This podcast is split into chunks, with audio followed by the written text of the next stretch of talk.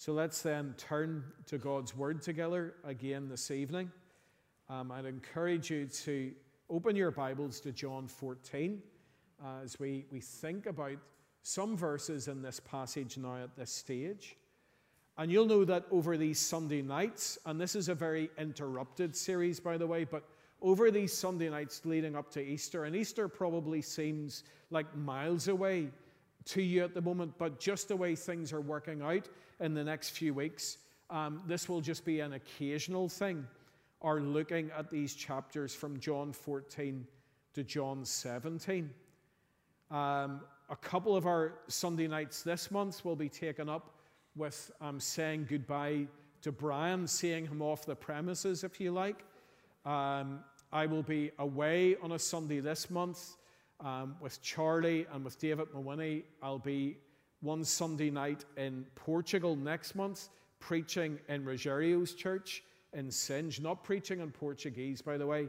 Um, I'll leave him to do the translating. So, with all of these things happening, this will be a little bit interrupted, but over these Sunday nights when I'm preaching here, we're going to look at what is described as the farewell discourse of Jesus. That sounds like a very fancy title, but it does exactly what it says in the title. It is Jesus saying goodbye to his disciples. Goodbye in the sense that he is about to return to be with his Father in heaven, and he will go there via the cross and via the empty tomb. And maybe just a couple of things to say by the way of background about these chapters, about this farewell discourse that we read here in John chapters 14 to 17. And the first thing to, to say, and maybe this sounds like a very obvious thing to say in a church setting, but it's important to state that these are trustworthy words. Now, I'm not talking here about trusting the actual promises that Jesus makes in the sense that we believe that these promises will come true. I'm talking about believing that the words that we are reading here tonight in John 14 are actually the words of the Lord Jesus in the first place. Because over the last 150 years or so, nearly 200 years now, biblical criticism has cast doubt on that. There are people who would argue, well, you know, those are not actually the words of Jesus. How could John, several years later, write down accurately these words, attribute these words to Jesus? No, this is John giving his spin. These are the early believers, the early members of the church, giving their spin in a way that will present Jesus to people in a way that will cause them to turn to Him. And what we have here is actually just exaggeration on John's part. And what I would say to that, a couple of things in response. One involves faith, the other involves logic. We're really being very logical, aren't we? We're really deep with our brains these days, and that's a good thing. The, the faith thing is this that we believe Scripture's testimony about itself that all Scripture is God breathed, that these are words that were inspired by God's Holy Spirit. And then the logical thing is, well, this is the way my logical or my brain, I don't think I'm particularly logical, but this is the way my mind reflects on this. Why would the disciples not remember what Jesus said on that night of all nights? Think about the context in which these words are spoken and the timeline of that night that soon after Jesus spoke these words to his disciples, they went to Gethsemane together. There they witnessed Jesus being betrayed, being arrested. The next day, he was put to death.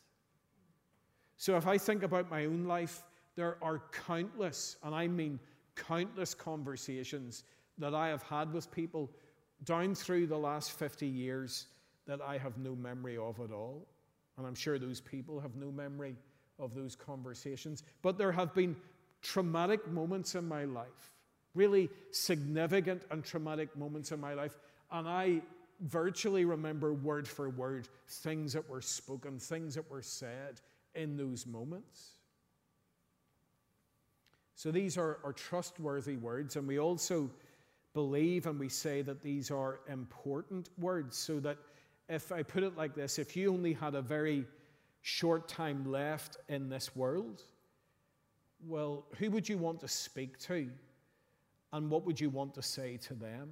And you would have people in mind, and the people that you have in mind are the people who are most important to you. And the things that you would say to them are the most important things that they need to hear, whether that's telling them that you love them or, or telling them where the, the bank stuff all is or, or whatever it is that might really be important for them to hear. You're not going to have your last conversation with a loved one talking about the weather or talking about how Liverpool are doing or Spurs are doing or, or whatever else. And so these are important words. And here in John 14, we have in this passage what is undoubtedly the clearest statement of Jesus' identity and his uniqueness. A statement that tells us that there is no one else like Jesus. There is no one else who we can trust if we want to be right with God, if we want to be in a right relationship with Him. And we know these words, but let me read uh, those words. You, you, you will recognize these words of the Lord Jesus, who said in, in John 14, verse 6, I am the way and the truth and the life. No one comes to the Father except through me. And as we hear those words, if we were to ask that question tonight, how many ways are there to God?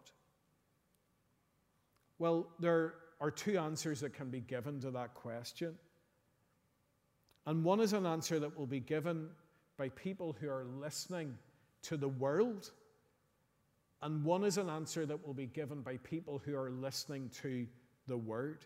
Here's how the world answers that question How many ways are there to God? The world will tell us there are many ways to God. There are many paths, many religions, many faiths, many roads that lead to God. And it's a bit like Google Maps. You know, when you put in a place, if I were to direct you to my mum and dad's house, the house that I grew up in in, in North Belfast tonight.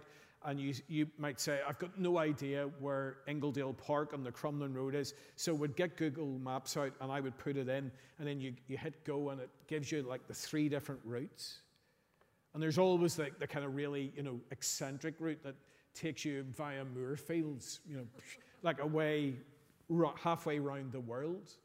Just seems to be the way that Google Maps its algorithm works. And it's how many people see the idea of connection with God. We see this in Scripture, of course. In the Old Testament, we are confronted with the pagan prophets of Baal and that story with Elijah, who their way of connecting with God, their way of coming to God was to, to scream and dance and wail, to try somehow to, to get God's attention. It was a bit like if you crudely want to put it like this, them kind of waving and going, Look, here we are, notice us.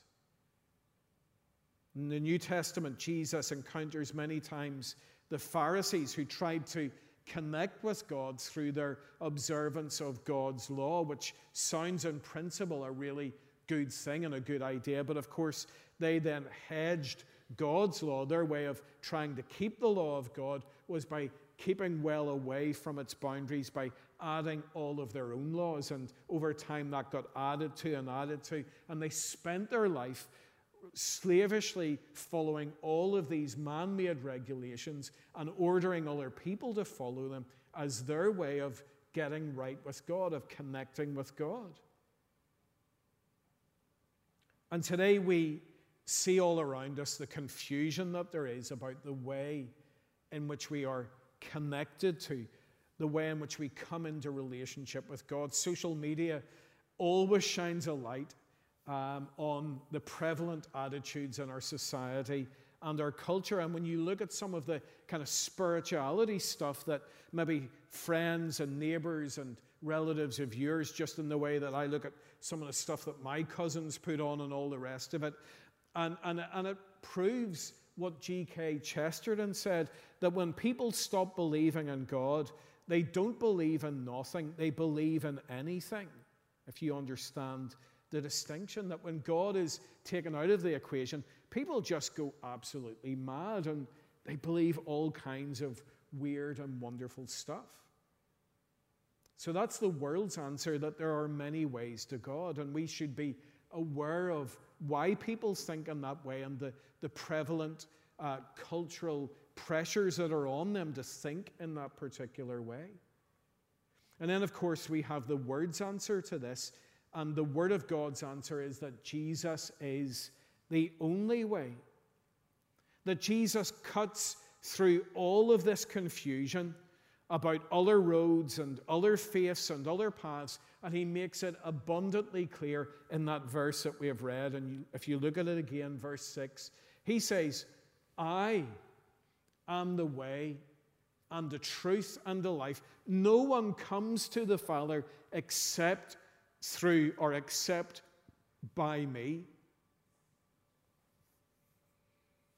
And if we were to propagate that view today, if we were to promote those words, inevitably we would run the risk of being branded as intolerant, as bigoted, as even immoral.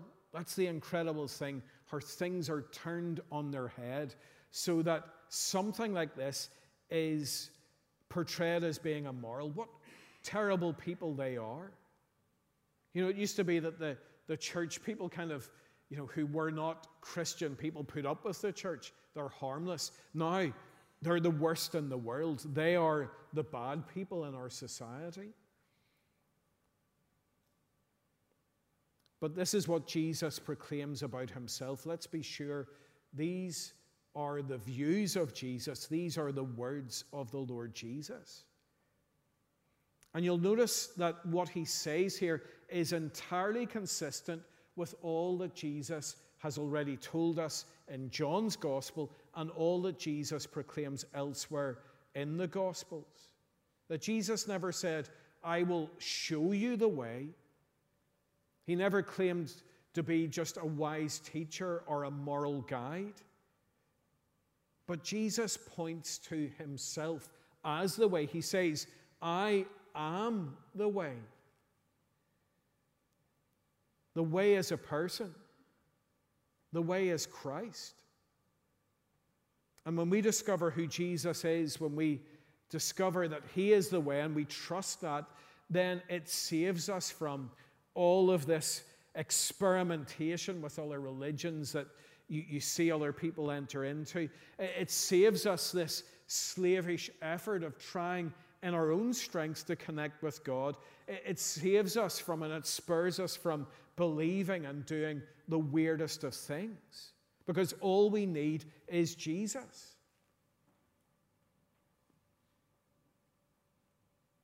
And so, not taking anything for granted here this evening, I simply stop for one second and I ask you, do you know the way? Be asked that question sometimes by people, do you know the way to? But do you know the way? Do you know Jesus in a saving way, in a way that has caused you to trust in Him, to submit your life to Him, to find salvation in Him? And that brings us on to our, our next question. If we say that Jesus is the way, if Jesus makes that claim about Himself, where is He the way to? And again, Jesus gives us the answer in the second part of verse 6 hearing the whole verse again, but with particular reference to the, the second sentence. He says, I am the way and the truth and the life. Then he continues, and this is the bit no one comes to the Father except through me. So, first of all, Jesus is the way to the Father. And if you go back to the beginning of the chapter, chapter 14, you see that in verse 2. Jesus says that he is the way into relationship with God. He puts it like this earlier in the gospel in chapter 8, verse 19. He says, If you knew me, you would know my Father also. That's a recurring theme in this gospel. So he is the way into relationship with the Father, and he is the way into the Father's presence. So look back at chapter 14 and verse 2. In my Father's house are many rooms. Or some of you looking at your Bible will see that as in my Father's house are many mansions. And if it were not so, I would have told you. And I am going there to prepare a place for you. And remember that when Jesus is going there to prepare a place for his disciples, he is going there via the cross. And that is the means by which he will prepare a heavenly home for his followers, for his sheep, for his disciples through his death on the cross. And I want you to think about the context in which Jesus speaks those words. That it's not actually a sermon, it's not a demonstration of the truth of the gospel, it's not a theological lecture. It's speaking among friends at a meal, friends who are terrified, friends who are sorrowful, friends who are concerned about the future. So these are words of comfort. Ultimately, these are pastoral words. When Jesus says what he's about to do, it is a pastoral comfort to his disciples, and it can be a pastoral comfort to you tonight. In the struggles that you're going through, in the uncertainties of this week that lies ahead, that your Savior Jesus is saying, Look, in my Father's house are many rooms, and I'm going there to prepare a place for you. So Jesus is the way to the Father, and Jesus is the way to salvation, the means by which we can know the God who has made us, the means by which we can spend eternity in His presence, enjoying being in His presence, sharing in His new creation. And remember that when Jesus says this, He is speaking these words just before his death. And the cross is central to all of this. The cross, as we were thinking about right at the beginning of our service tonight, is the means by which this salvation is secured. As Paul puts it to Timothy in 1 Timothy chapter 2 verse 5, summing up this message of the gospel that Jesus is the way of salvation, he puts it like this 1 Timothy 2 5, for there is one God and one mediator between God and man, the man Christ Jesus. One mediator between us, sinful people, and a holy God. Only Jesus can deal with the problem of your sin. Only Jesus can mediate between you and the God, the holy God who made you. Because of his death, because of his resurrection, Jesus is the way of salvation.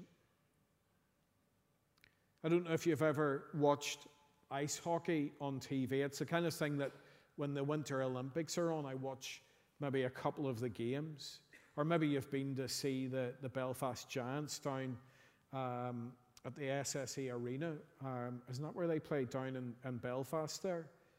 But one of the things about ice hockey is that when a, when a player is penalised, and like it's a rough sport, there's lots of, you know, getting the, the, the fists in. When there's a bit of a fight and a player is penalised, the player is put in a sin bin, which seems like a very apt description for when you you're involved in misdemeanors in the game. The, the player is placed in the sin bin for a period of time, but because there are crucial players on the ice, especially the keeper, there is a, a kind of substitute for the sin bin. So that when the keeper is penalised, well, if you don't have a, a keeper in ice hockey, that's even worse than not having a keeper in football. That is a, a really big thing. And I presume in, in real hockey, that's the same as well. So that someone takes the keeper's place, someone else goes and sits it out in the sin bin so that the keeper can continue to be in the game. Now, think about what Jesus did at the cross. He was the substitute. He was the one who took upon himself your sin. He was the one who took upon himself the punishment that is fitting for you, the punishment that you and I deserve. He didn't just do it for two minutes or, or five minutes for a timeout, He did it for eternity so that you and I can be reconciled to God. And so, what this means for us, well, the first verse of this chapter, remember, this is a pastoral chapter. Do not let your hearts be troubled. Jesus says, Trust in God, trust also in me. And if you have trusted in Jesus, there is this need for us to listen to what he says, to hear his promises, to listen to the word more than we listen to the world. And I wonder, is that the case with you? And then there's this great calling upon us to be motivated by what we hear to bring this message to others. As we were singing, in that wonderful hymn of Wesley. It is our job, it is our task, it's our calling to proclaim, Behold, behold the Lamb. To bring that message of God's reconciliation in Christ to Connor and to bring it to the world. But just as we finish, one final thought for us to consider for now, just as we look at chapter 14 tonight. Sometimes it can be tricky as you read your way through the teaching of Jesus in these chapters to differentiate between what Jesus is saying to disciples in all places at all times, including those who love and follow Jesus here tonight, and what he was saying specifically and exclusively to the apostles who were gathered there in that room that night. And it's important that we we grapple with that and we understand that there are particular things that were specific to those apostles, and then there are things that are for every single one of us who, who follow and love the Lord Jesus Christ. And so, here, two promises in this chapter, and I want us to differentiate right at the end and understand something. There is a promise in verse 16. And as we read this, understand that this is a promise to all believers at all times and all places that if you love and follow Jesus, if you have been saved through the precious blood of Jesus, this is a promise for you tonight. Verse 16 Jesus says, And I will ask the Father, and he will give you another counselor, or that can be translated another advocate. The Greek word being paraclete, to help you and to be with you forever, the Spirit of truth. There, Jesus is speaking about the Holy Spirit. And he's making this wonderful promise that we, his followers, will receive the Holy Spirit to help us in our walk with Jesus. That if you like and you want to describe it in this way, the Holy Spirit is the one who gets alongside us, who puts an arm around us, and who guides us and encourages us in our walk of discipleship. So that is a promise in verse 16 for all believers, for you, believer in Jesus tonight. But then, verse 26, and as we read this, understand that this is a particular promise to the apostles, but that this has real relevance to us tonight, and you'll see what I mean when we read it. So, this is Jesus speaking exclusively to his apostles then. And he says in verse 26 But the counselor, again, the advocate, also speaking of the Holy Spirit, the counselor, the Holy Spirit, whom the Father will send in my name, will teach you all things and will remind you of everything I have said. And so we end where we began. Do you hear what Jesus is saying there to John, the writer of this gospel, to the apostles who either wrote the New Testament or were the primary sources that others were to draw upon to write the, the New Testament under the inspiration of God's Holy Spirit. And he says to these people, the Holy Spirit will remind you of everything I have said to you. So when we talk about God's word being inspired by God's Holy Spirit, that's not an abstract thing. Here it is being worked out in practice. That these guys, that this man John, was aided by God's Holy Spirit to remember all that Jesus had said to him. So when John, sitting down to write, and you think to yourself, there's four chapters, four chapters of Jesus' teaching. How does he know? How does he remember that that's what the Lord Jesus said by the power of the counselor, the advocate, the Holy Spirit? And so these are trustworthy words. And when you hear Jesus say, I am the way and the truth and the life, no one comes to the Father except through me, that's not a later interpretation. That's not the invention of another man or another person. That is Jesus speaking of himself and saying that to you tonight. Do you know him? The one who is the way, the truth, and the life. Amen. We're